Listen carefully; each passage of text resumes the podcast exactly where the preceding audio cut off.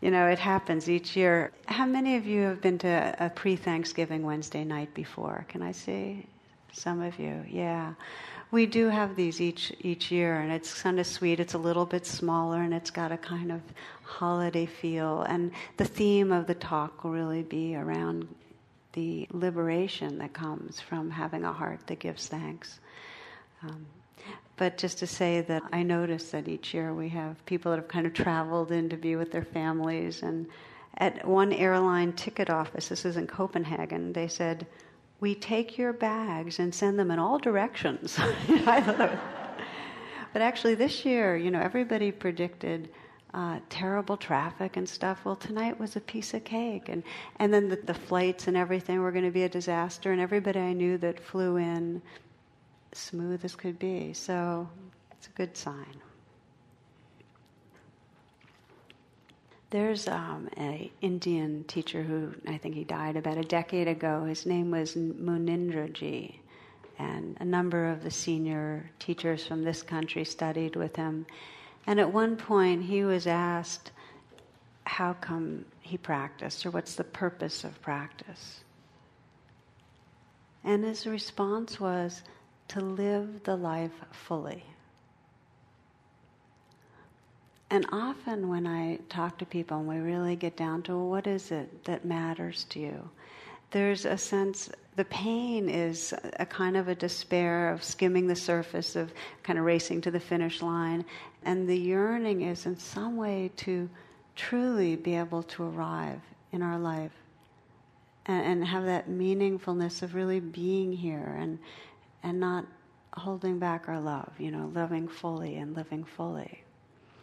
So I want to explore that, living the life fully, and in particular, um, emphasize two facets of what it means to love without holding back.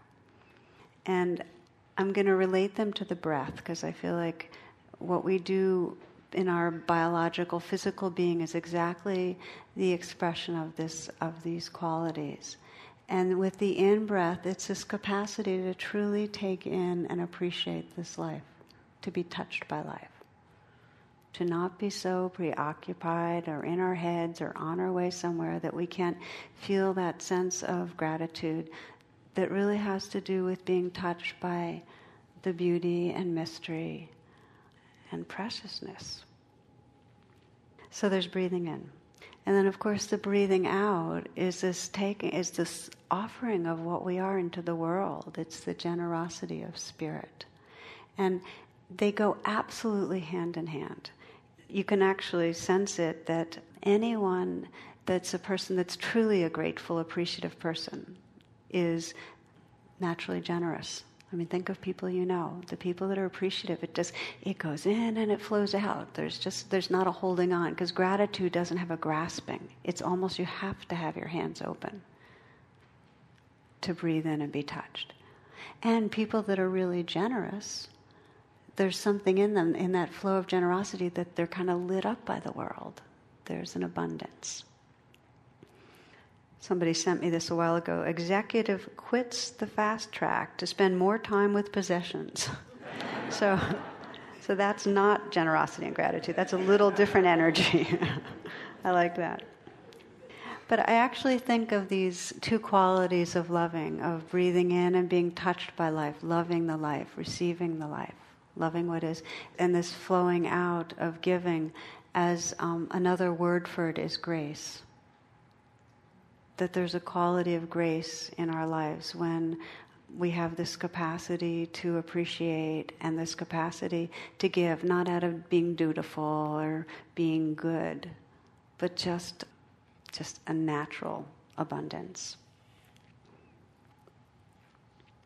There's an image uh, that I that I like that goes with this a bit. That someone once told me, where if you imagine the Gulf Stream, if there's a straw in the Gulf Stream. If it's kind of at an angle to the stream, it gets kind of rotated around and it's awkward and bouncing and bobbing. But if it's aligned with the Gulf Stream, the water flows through it and it gets carried. And there's something about that as grace that if when we're aligned, when we're not resisting what's happening, um, when we're not trying to chase after, when there's alignment, the life comes in and it's appreciated and the life flows out and it's, it's given with grace. So, and as you know, and this is something I would say everybody here knows intuitively, when there's that kind of gratitude and generosity, we're happy. I mean, there's a direct correlation with happiness. And of course, you know, I, I love the research that now they've got such good uh, technology to track the brain that now they're able to track people when they're when they've just done something generous or when they're feeling grateful and see the left prefrontal lobe light up you know and that's the that's the um, part of the brain that's connected with positive affect and happiness. Uh, so and also there's a release of endorphins and um, biologically we get happy when we're appreciative and we get happy when we're generous and that prefrontal cortex does not light up when we're preoccupied, when we're self centered. In other words, when we're trying to get more for moi, we're not happy. It doesn't feel good. So we value it, but when we're honest and reflect on our lives, how often do we really feel a visceral sense of gratitude? And I don't mean the kind of gratitude that's like an idea, like, oh, that was awfully nice of so and so. I really appreciate they did such and such. Or sometimes it's a sense of relief. You know, phew, I'm, I'm glad that person didn't charge me overtime. Or, you know, like it sounds like gratitude. And even when we're in this fall and watching these these brilliant skies and the silhouette of the trees and we might get struck and go oh how beautiful it's not, we don't always really pause enough to take it in, which is the key kind of mediating mechanism, so to speak, of gratitude. That unless we know how to pause, in other words, unless we know how to really arrive right here, gratitude is abstract. There's no way to be viscerally touched by life. We can't breathe in and feel the in breath unless we've paused and we're here. And as we know, it's not our conditioning to pause. And in this season, it's a speedy season, isn't it? And we just, it seems to speed up. So what happens is that, um, and this is your ba- basic Buddhist Dharma, or teaching, is that our conditioning is to want life different, to have an idea of a self that's on its way somewhere, to have a sense of not enough, that something's wrong. And that conditioning doesn't allow us to pause. That conditioning gives us the directions to move faster, to think more, to worry, to plan, to figure out. So the conditioning is not conducive to gratitude. And we're not in the flow of the Gulf Stream. So if we look at how that conditioning plays out, we can see it really clearly with other people.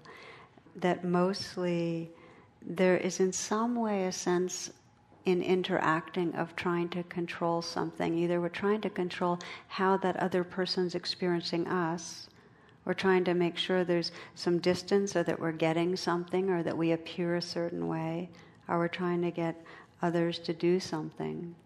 And again, we can't experience true appreciation of another. You can't see who's there and appreciate if there's any agenda.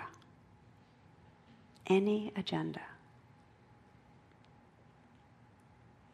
I shared this some months back. Some of you might remember. I love it. Old man in Phoenix calls his son in New York and says, I hate to ruin your day, but I have to tell you that your mother and I are divorcing. 45 years of misery is enough.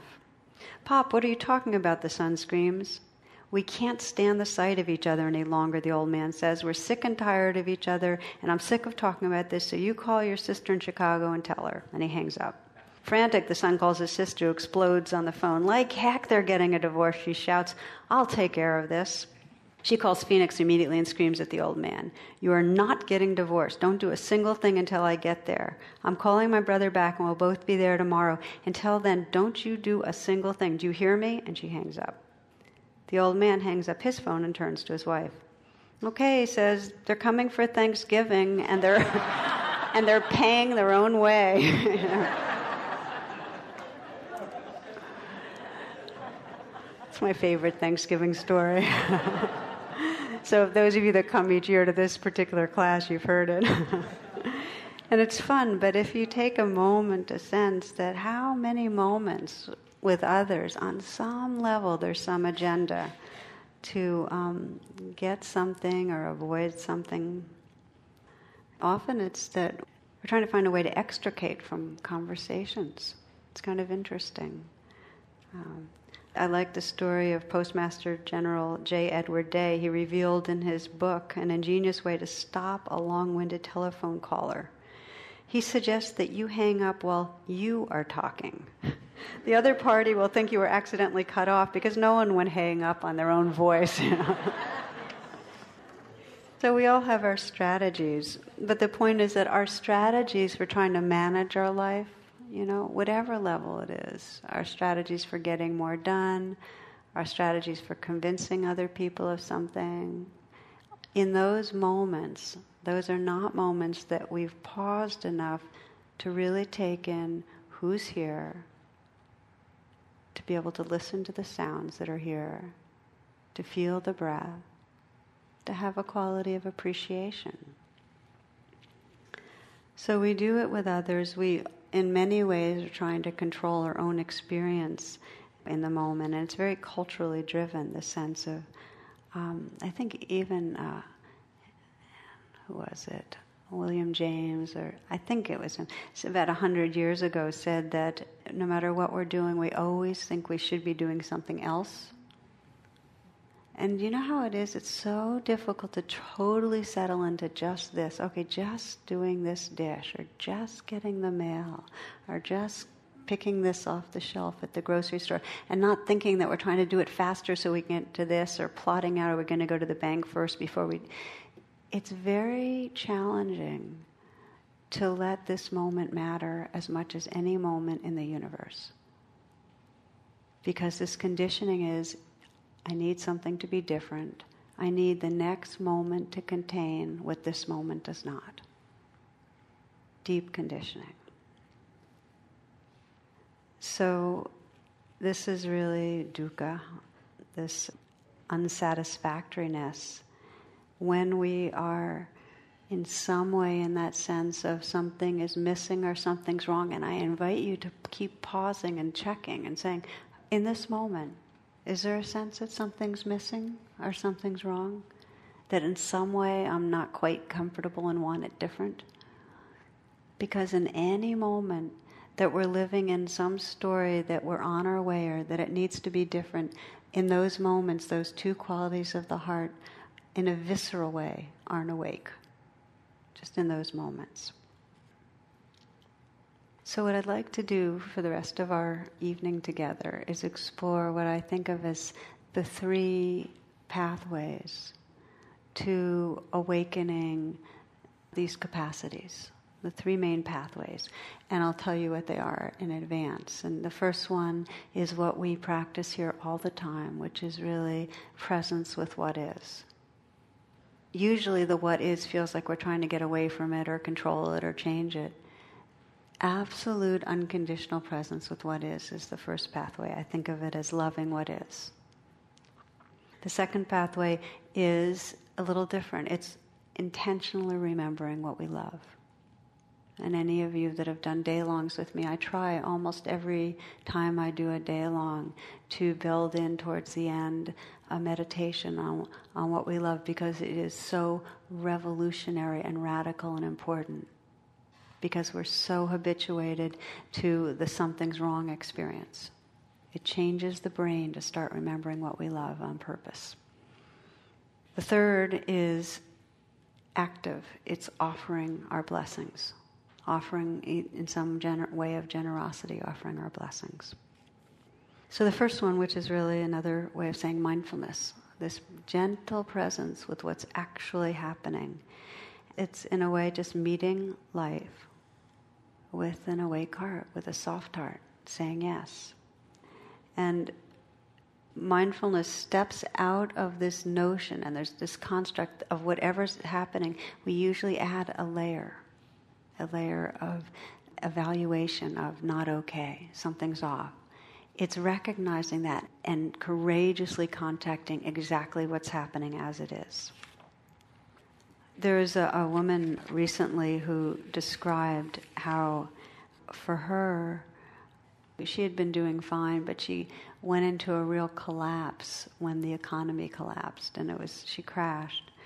And this is a woman who's single, and she felt like she was really doing well in her life, but when the economy crashed and she started feeling, as so many of us, you know, the squeeze, it dropped her, it kind of regressed her into this very old sense of, well, other people are, have a partner or a family or somebody that cares about them and they're facing this together, but I'm having to take care of myself and I'm going to get old and be alone.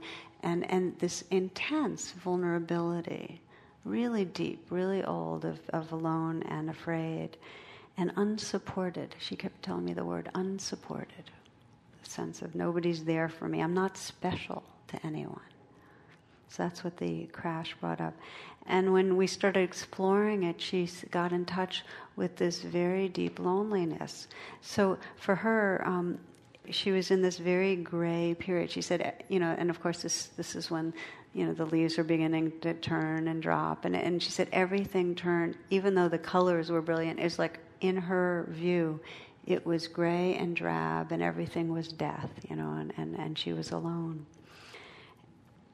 And she described how her practice was to absolutely bring a presence. For her, she used, I've shared here the um, Father Thomas Keating talks about I consent, you know, this I consent to whatever is going on. So she started consenting to the insecurity and consenting to the feeling of unsupported and consenting to the loneliness. Now that is powerful. When you get really in touch with loneliness, there's a sense that this is really, something's really wrong, and to consent to it. To remove all resistance, to consent to loneliness. As the poet Hafiz says, let the loneliness cut more deep. To consent, something broke open when she consented to loneliness. Something broke open. And she said that when she got intimate with her loneliness, it was like it cracked open and she was intimate with all the currents of her life. And it was like almost that loneliness was this portal to feeling this energetic belonging that was beyond anything that any single I have this partner or I belong to this could give. It was energetically alive. And she described, and it was really quite beautiful, how that drab grayness of the world, by the time she had broken through that portal, it really was getting, it was in those days that were really those gray November days. And she said it was exquisite and that she belonged to November and she belonged to um, the life inside her, and the, the sorrow and the fear was there, but she was like the space that all these currents were moving through. And it just reminded me again of that straw in the in the Gulf Stream that in some way she let herself be aligned. She said she consented to the currents of loneliness, and then she was really carried by some grace. So this is the first of the um, gateways to waking ourselves up that it doesn't matter what the experience is. It's this courageous willingness to consent. And what usually happens when we usually go around with some idea and it's a complaint, it's like a complaint about how life is. It's just this mood, we're just in it. And anything can set it off. You can get an email that sounds that's a little kind of torqued, or somebody can say something, or whatever it is this mood sets in, and it's this generic complaint. And then what happens is that there's some lag time before we go, oh, okay. So being present with this, with this sense of grumpiness or um, uneasiness or you know, annoyance, or maybe it's more extreme with this real fear, anger. But there's a lag, and then we remember. And then this really radical practice of consenting and being with can actually bring us to a very, very deep intimacy with what's here. So, we'll, with each of these practices, I'll describe it a little and we'll just practice a little to see um, how this is in our own life. And we'll do this one right now. Just take a moment, if you will, to let your attention go inward.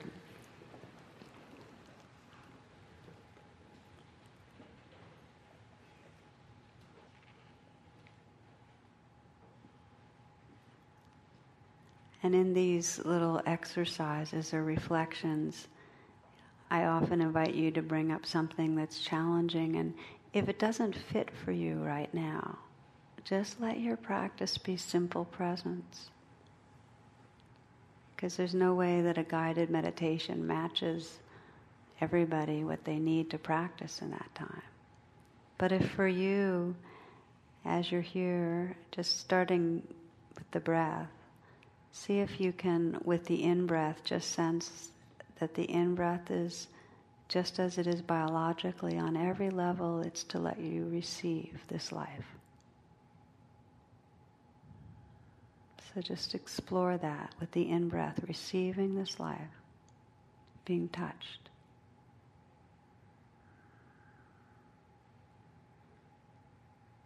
With each in breath, see if you can soften and open so that you become the field of receptivity.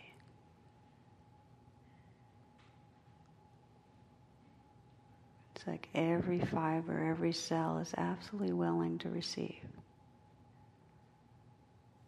Consenting, saying yes.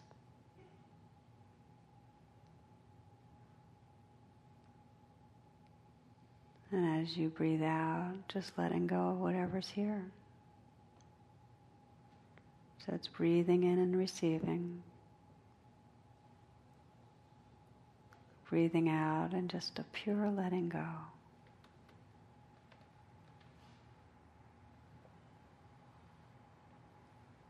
So, this is the basic quality of presence this breathing in and receiving and noticing what's happening. Allowing, breathing out, letting go. And in this presence, you might sense if there's anything in your life that's calling your attention, that's challenging, anywhere where your straw is off kilter, out of balance in terms of the currents of life. And it may be something, a relationship where you're at odds with someone. It may be something going on with your health that's upsetting maybe a behavior, addictive behavior. Maybe something to do with finances and the economy. Whatever it is, just for some time, just let that situation be here and sense what's really upsetting and just let it be felt so that you're agreeing to feel the experience, how it's living in your body right now. Often that means going to the place in the experience that's most upsetting, what you're afraid of.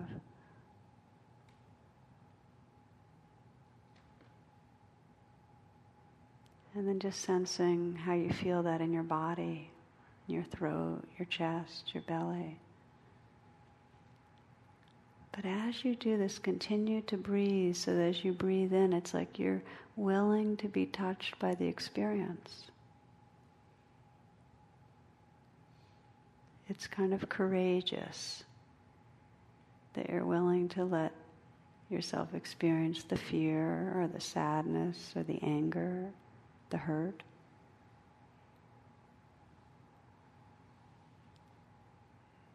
or as that woman did, the loneliness, just consenting to what's going on, saying yes with the in breath.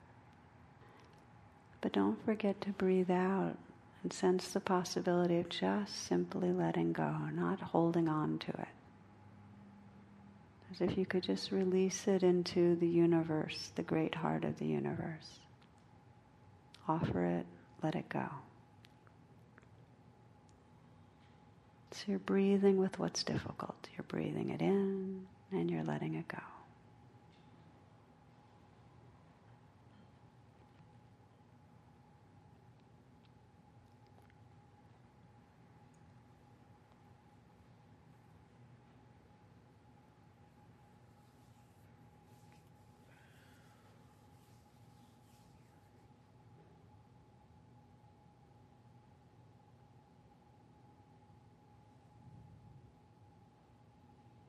And as you continue to consent with the in breath and relax with the out breath, sense the presence, that which is aware, which is larger than any of the currents that you're experiencing. So you become the whole ocean and the Gulf streams just moving through you.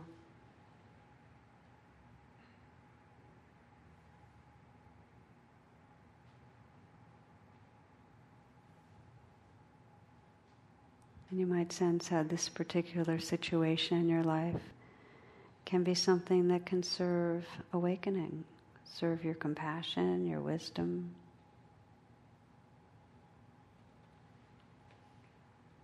So, just as that woman found by opening to loneliness, she found that intimacy, you might sense what the gift of consciousness is for you, what's possible.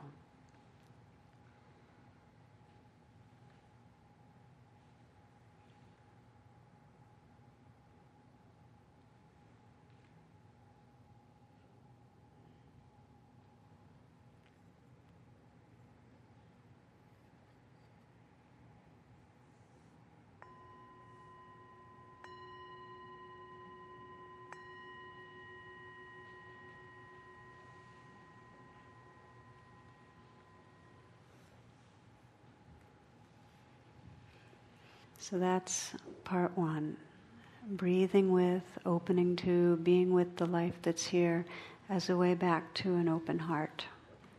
Now, part two, as I mentioned, we have such a habit of scanning for what's wrong and fixating on the negative.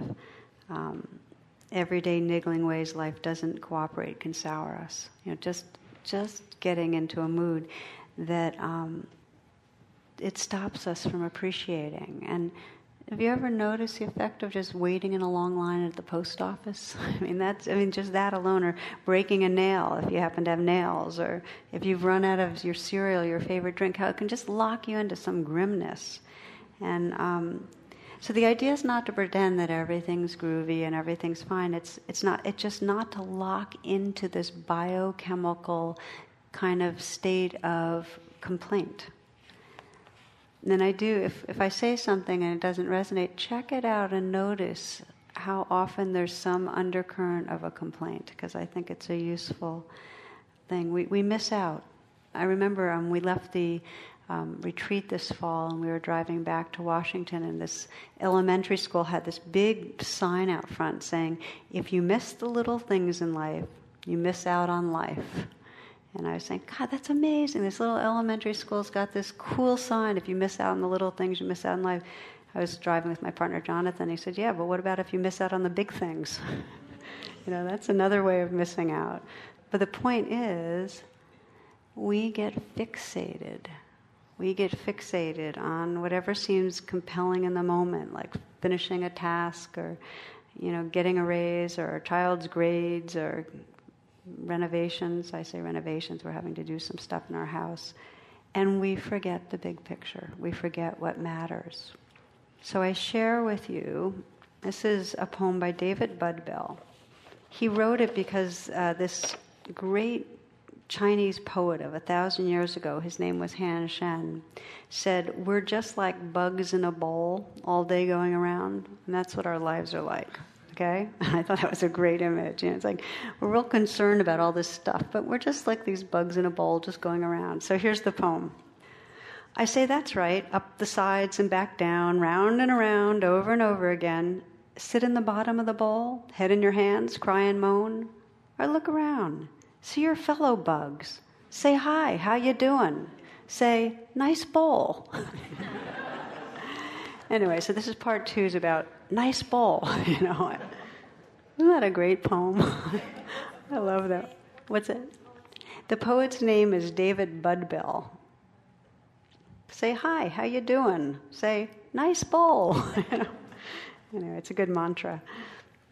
So the Buddha basically said, whatever you most frequently dwell on, to that the mind will be inclined.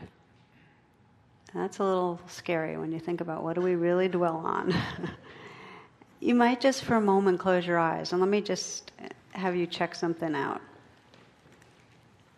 I'm just going to say two words. And the first word I want to say is trouble. Trouble. And just sense what happens when you hear the word trouble. Trouble. We've got some trouble here.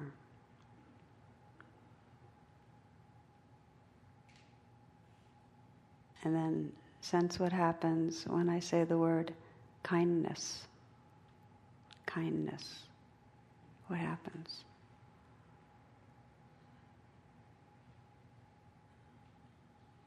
Keep your attention inside. Now, bring to mind someone in your life that you love, someone that's close to you, someone you spend pretty much time with.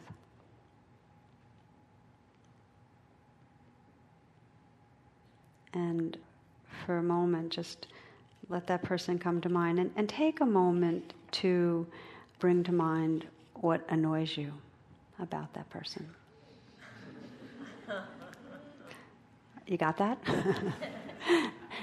Actually, take some moments, just sense it. What annoys you?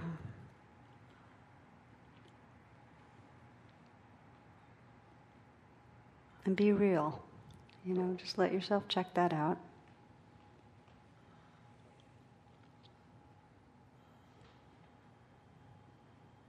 Exaggerate it a little just so you get the sense. Okay, and then also take a moment to consider what really you most like about them. I mean, what is it that really lets you know that person's dear? What brings that, what opens your heart when you think about them?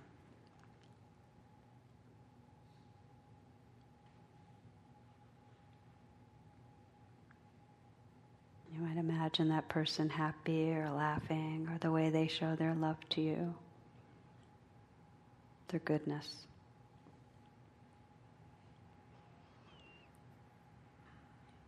And now include both. Just take a few moments to sense, and you can do this, sense both. Let them both be there what's annoying and what's endearing. And just sense what happens in your body.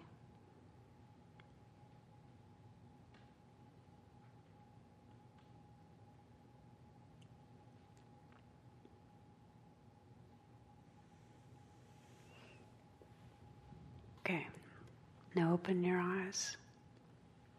The reason that I, I mean, this is very brief and quick, and for some people, you might have even by the time I ended, not have come up with the person you were going to think about. Because, you know, these, it does, as I mentioned, with these guided practices, it, it's not always a match. But what's important is that we can choose what we pay attention to, and we have habits in how we pay attention. Ultimately, the freedom doesn't come from directing our attention. The freedom comes from an open awareness and just resting in it.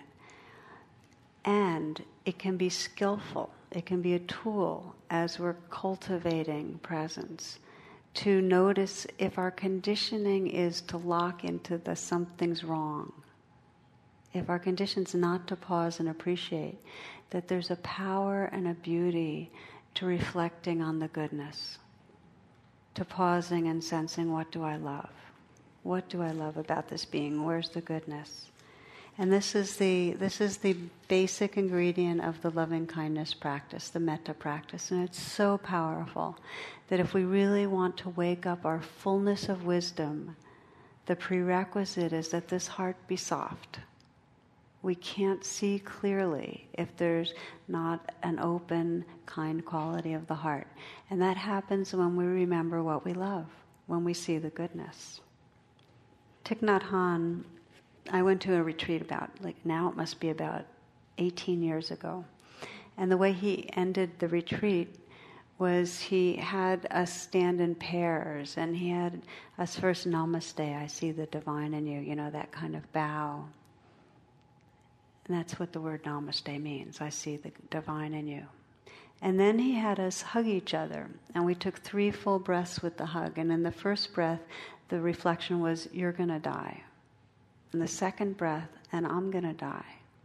And the third breath, and we have just these moments together.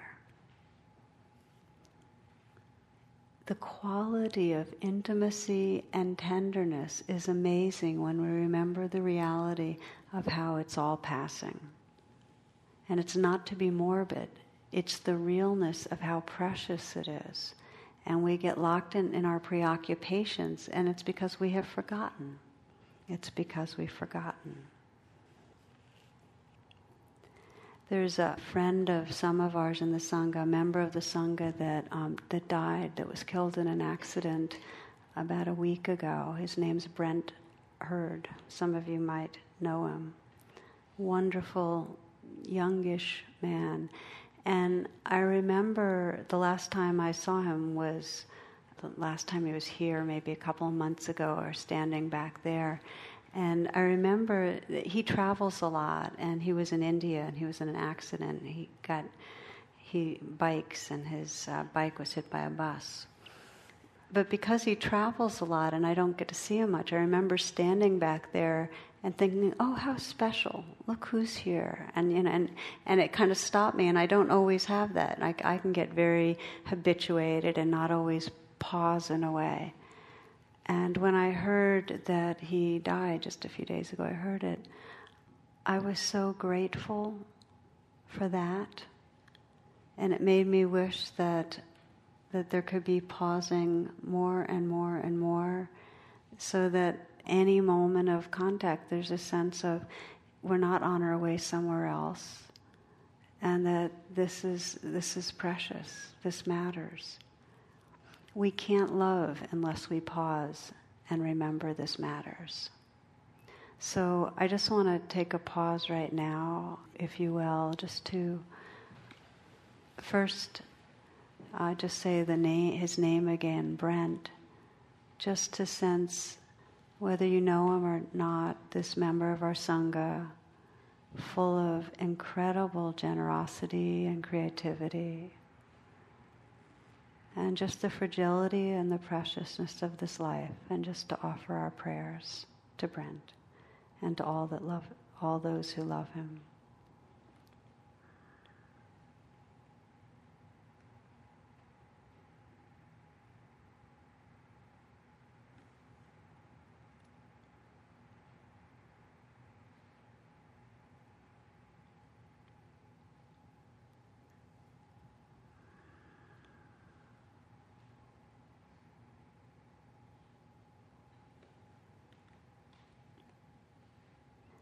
Then to invite you to include in your heart someone right this moment that you'd like to be more awake in your loving, in your appreciating. Anybody in your life that you just would like to have that be intentional and pause and remember that I'm going to die and you're going to die and we have these moments on this earth.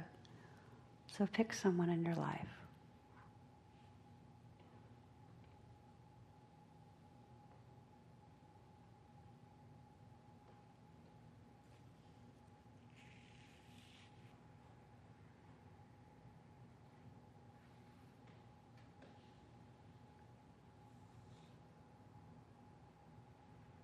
And as you do, in these moments, just sense that person's goodness, what it is you love about him or her.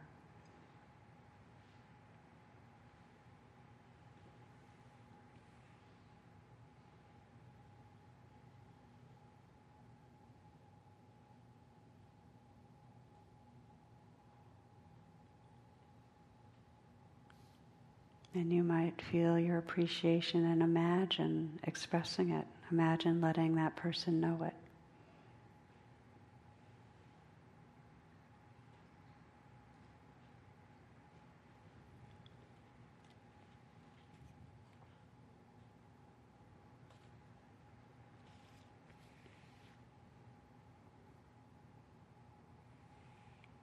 And continuing to widen this circle of gratitude and appreciation, just letting others that you care about come to mind.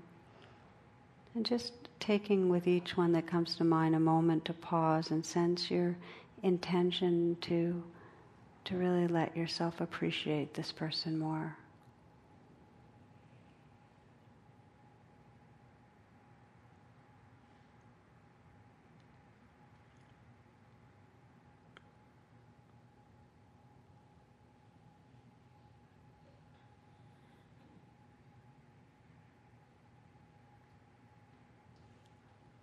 The poet Hafiz says, This sky where we live is no place to lose your wings.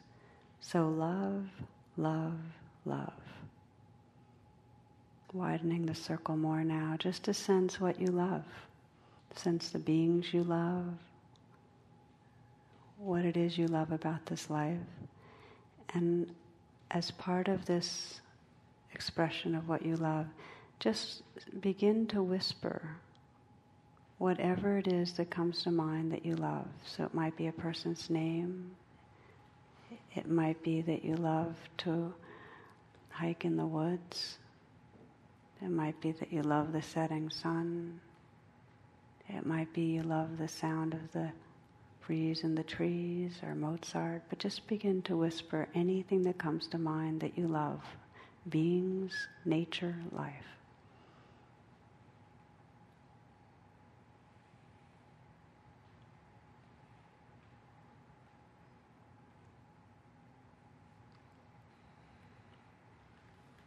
Don't be shy.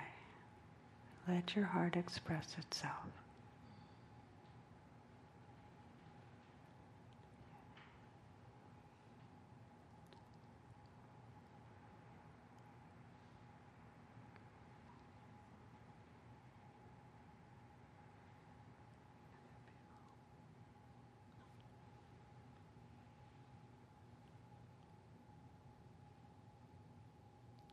The sky where we live is no place to lose your wings. So love, love, love.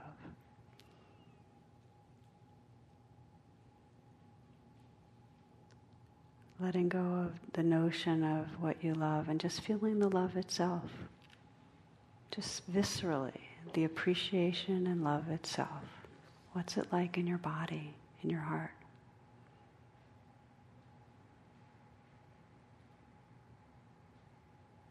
Be that love.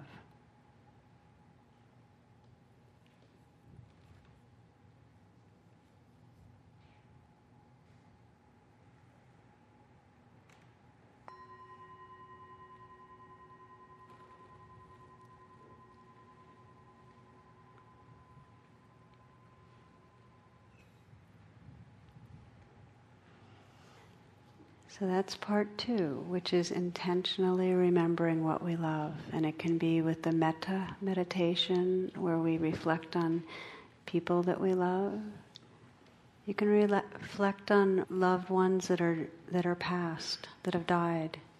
And it can be very sad, and you can feel a lot of grief when you reflect on someone. And it can be your dog, cat, grandmother, parent a lot of grief, but if you keep reflecting on the beingness that you love and then just feel the love itself, just like the woman whose gateway was loneliness, you can come to that sense of a timeless intimacy and love. Some people do um, have partners, email partners, where they, they do this thing where they just every day, no matter what, email their partner and say three things I'm grateful for today. A lot of people are doing this now in Dharma circles. It's another kind of the same idea to retrain, to undo the conditioning of fixating on something's wrong. Okay, so part two. The last part, and I'm going to be brief on it because I went too long on the first two parts, is really the activity of offering blessings to our world. It's as E.B. White said each morning I wake up torn between the urge to serve and the urge to savor. You know, and so we savor, we take in, but then this generosity, it's it's not like we're generous to be a good person. It's like to breathe out and to, to offer is part of the grace, part of the dance. A short story. The doctor called to say that her husband had experienced a massive heart attack during his physical exam. Gladys Johnson raced to the hospital, wondering later if she'd even managed to hang up the phone. She tried not to think the worst, but as she reached the doorway of her husband's room, she lost her composure. All she could see was a mass of tubes, all kinds of machinery, and squiggly lines on the monitor overhead. What's happened? she cried. A stroke, the nurse answered grimly. He's stable now, but not very responsive. Gladys fell to the knees at the side of the bed and gripped her husband's hand tightly. I love you so much, she whispered, pressing his hand to her forehead. She prayed and told him how much she needed him to recover. Mrs. Johnson, what are you doing here? the doctor questioned from the doorway. A little rudely, Gladys thought. I'm praying for my husband, she said.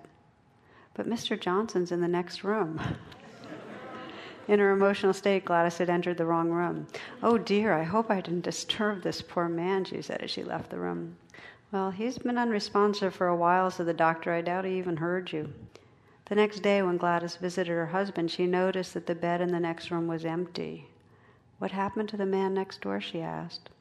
Well, he gained consciousness shortly after you left, the doctor replied. We're running some tests on him now, but I think he's going to be okay. He said an angel spoke to him last night and told him to get better. True story, and I, I really love that story. we don't know the power of our hearts. We don't realize that you can smile at somebody and it really has an effect. You can just have the thought of something kind or appreciative, it has an effect. And when you reach out in some way, even a small way, like when you were reflecting on somebody that you wanted to be a little more intentional about, to let others know that we appreciate them, to be a mirror of another's goodness. We all forget our goodness. It's the greatest gift we can give to have another person in some way just be reminded that we appreciate them. And it feels good to us because we are then inhabiting more of who we really are. Our deepest nature is this grace of breathing in and breathing out and offering care. To offer blessings is the full embodiment of our awakened heart. It's what happens when our heart's awake. It's not like we're going to do something, it's that the blessings become offered because the caring is alive and awake. So that's the, the last piece. I'm going to close with a very brief meditation because we don't have more time for it now. But the invitation is in this season of, it's a holiday season, is to let our intention be awake, to breathe in and be touched by what's here, and to breathe out and to offer our blessings, to offer our care. And in that breathing in and breathing out, coming home to this, this radiance of heart that really lets us live this life fully. So, if you will, just once again, close your eyes for a moment.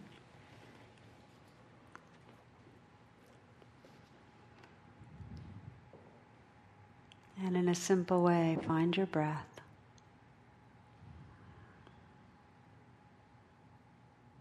And as we did earlier, just explore what happens when you relax with the breath.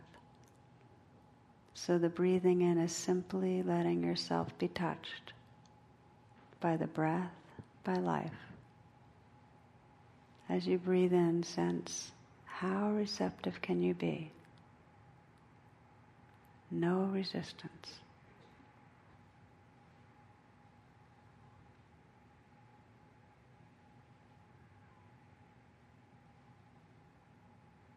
And as you breathe out, sense how fully can you just let go as if your whole being could follow the breath out through your nose and you could just merge with the great space around you, that sky of awareness. Let go, let go.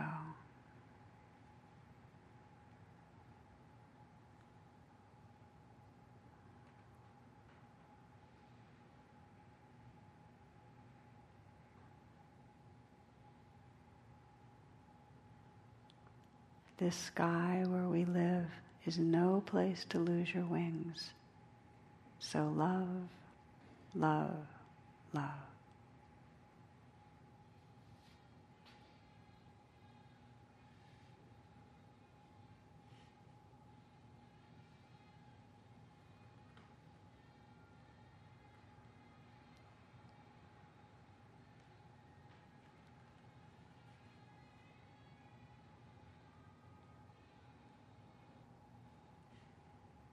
Did you get the message? Namaste. you have to go with it sometimes, don't you? okay. The teaching you have received has been freely offered. If you would like to contact the Insight Meditation Community of Washington to make a donation or to learn more about our programs, please visit our website at www.imcw.org.